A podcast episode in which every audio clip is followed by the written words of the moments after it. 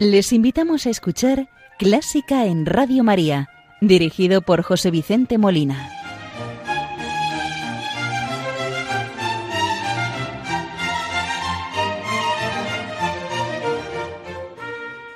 Muy buenas noches, queridos oyentes de Radio María. Les saluda José Vicente Molina, quien les va a acompañar en el programa de este domingo, 7 de agosto de 2022 programa que vamos a dedicar a Wolfgang Amadeus Mozart, nacido en 1756 y fallecido en 1791.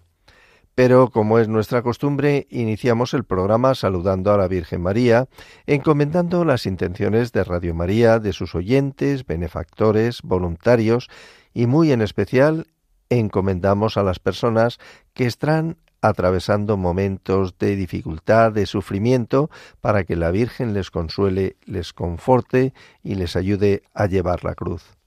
Hoy rezamos con el Ave María que al parecer compuso el propio Mozart. Tiene el KV 554 de número de orden, está en el tono de Fa mayor y es un canon. Recemos con el Ave María de Mozart.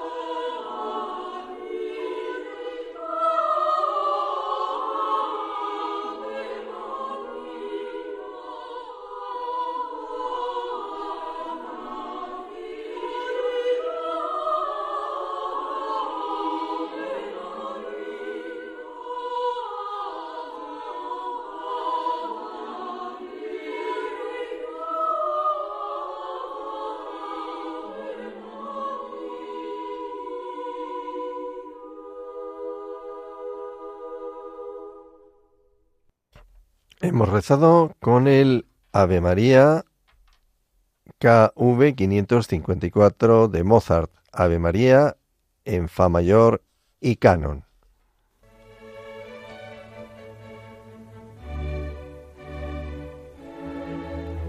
Están escuchando Clásica en Radio María con José Vicente Molina.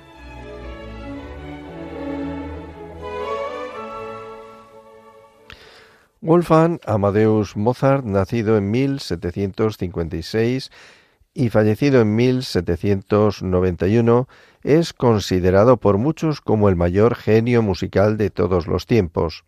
Mozart compuso una obra original y extensa, que abarcó géneros tan distintos como la ópera bufa, la música sacra y las sinfonías. Se hizo célebre no únicamente por sus extraordinarias dotes como músico, sino también por su agitada biografía personal, marcada por la rebeldía, las conspiraciones en su contra y su fallecimiento prematuro. Mozart prefiguró la sensibilidad romántica y fue uno de los primeros compositores que intentaron vivir al margen del mecenazgo de nobles y religiosos. Su padre, Leopoldo Mozart, educó a sus hijos desde una tempranísima edad como músicos capaces de contribuir al sustento de la familia y convertirse lo antes posible en servidores a sueldo del príncipe de Salzburgo, una aspiración lógica y común en su tiempo. Narnell, la hermana de Mozart, cinco años mayor que Wolfgang, ya daba clases de piano a los diez años de edad, y uno de sus alumnos fue su propio hermano. El interés y las atenciones de Leopold se concentraron al principio en la formación de la dotadísima Narnell, sin percatarse de la temprana atracción que el pequeño Wolfgang sentía por la música. A los tres años se ejercitaba con el teclado del clavecín. Asistía sin moverse y con los ojos como platos a las clases de su hermana y se escondía debajo del instrumento para escuchar a su padre componer nuevas piezas. Leopold Mozart, el padre, descubrió en una ocasión, conmovido en el cuaderno de notas de su hija, las primeras composiciones de Wolfgang, escritas con caligrafía infantil y llenas de borrones de tinta, pero correctamente desarrolladas. Los hermanos Mozart se convirtieron en concertistas infantiles en giras cada vez más ambiciosas. Contaban con el beneplácito del príncipe, sin el cual no habrían podido abandonar la ciudad. Realizaron varios viajes por Alemania, Francia, Gran Bretaña y los Países Bajos. Y en 1762 un año después de la primera composición escrita de Mozart, los hermanos daban conciertos en los salones de Múnich y Viena. En el mismo año viajaron también a Frankfurt, Lieja, Bruselas y París. Mozart se familiarizó con el violín y el órgano, con el contrapunto y la fuga, la sinfonía y la ópera. El 16 de diciembre de 1771 los Mozart regresaban a Salzburgo aureolados por el triunfo conseguido en Italia, pero siempre a merced de las circunstancias. Aquel afamado adolescente de quince años ya tenía en su haber la escritura de más de cien composiciones. Hoy vamos a escuchar el concierto para arpa y flauta K299 de Mozart. Es uno de los dos conciertos dobles que escribió y su única pieza para arpa, uno de los conciertos más populares en el repertorio del arpa. El concierto fue escrito en abril de 1778 durante un viaje desde París hasta la corte de Guinness. Fue encargado, aunque nunca pagado, por Adrien Louis de Bonnier, duque de Guinness. A su vez era intérprete de flauta contando además con una hija arpista que tomaba lecciones de composición con Mozart. Escuchemos este concierto para arpa y flauta K299 en Do mayor, en versión de Emmanuel Pauz flauta, Marie-Pierre Langlamet arpa, la Filarmónica de Viena, dirigidos por Claudio Abado, en sus tres movimientos, primero alegro, segundo andantino y tercero rondó alegro.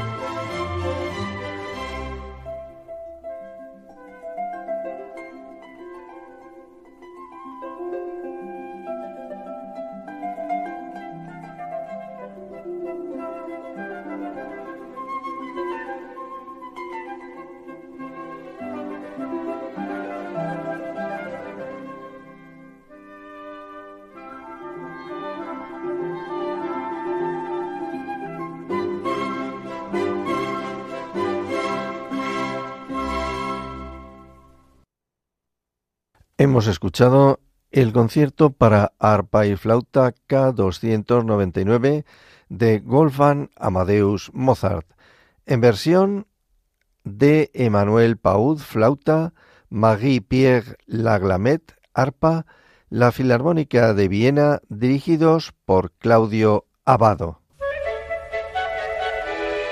¿Te gusta la música clásica? Si tienes alguna sugerencia o quieres hacer una consulta, puedes escribirnos a clásica en Radio María 2 arroba radiomaria.es. Y si quieres volver a escuchar este programa, puedes pedirlo llamando al teléfono del oyente 91 822 8010. También lo tendrás disponible en el podcast de Radio María, www.radiomaria.es.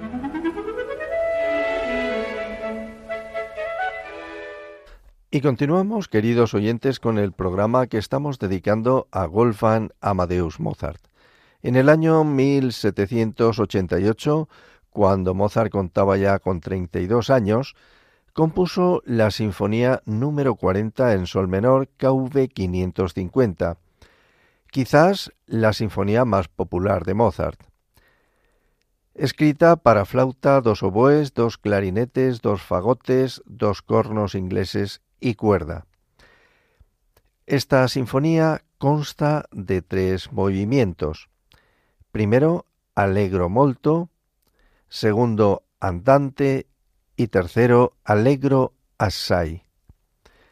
Vamos a escuchar el primer movimiento, allegro molto, que presenta directamente el primer tema ágil y ligero, uno de los más conocidos de Mozart y el más recordado de todos los temas de sus sinfonías.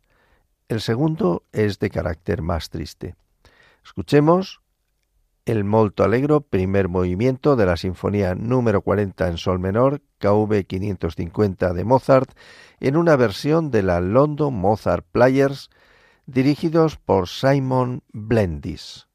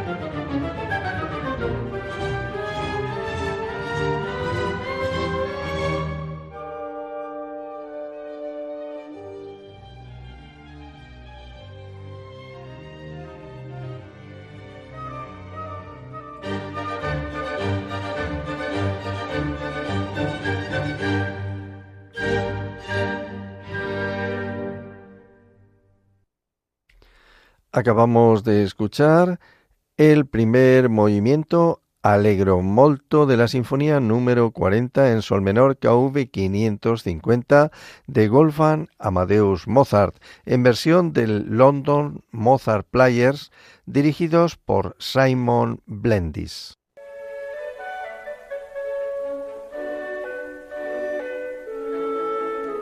Conoce los periodos de la música culta, desde la Edad Media, Barroco, Romanticismo, hasta el presente siglo XXI. Escucha Clásica en Radio María con José Vicente Molina.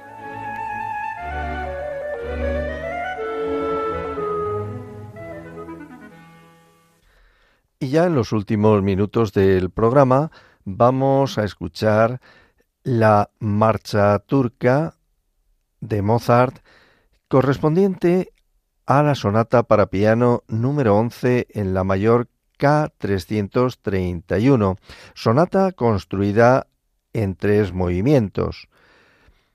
El último movimiento, titulado A la turca, popularmente conocido como la marcha turca, a menudo se escucha sola y es una pieza para piano de las más conocidas de Mozart. El propio Mozart tituló el movimiento A la turca. Imita el sonido de las bandas de genízaros turcos cuya música estaba muy de moda en ese momento.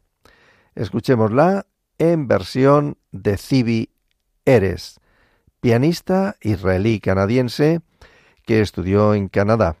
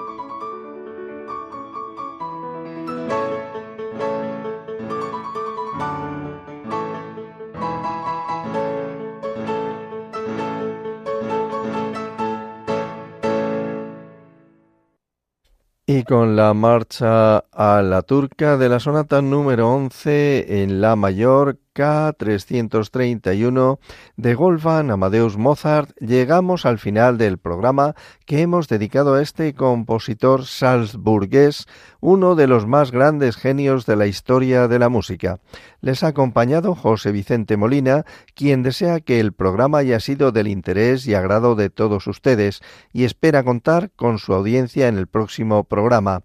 Les espero dentro de 15 días. No se olviden, muy buenas noches, que Dios bendiga y la Virgen los acompañe.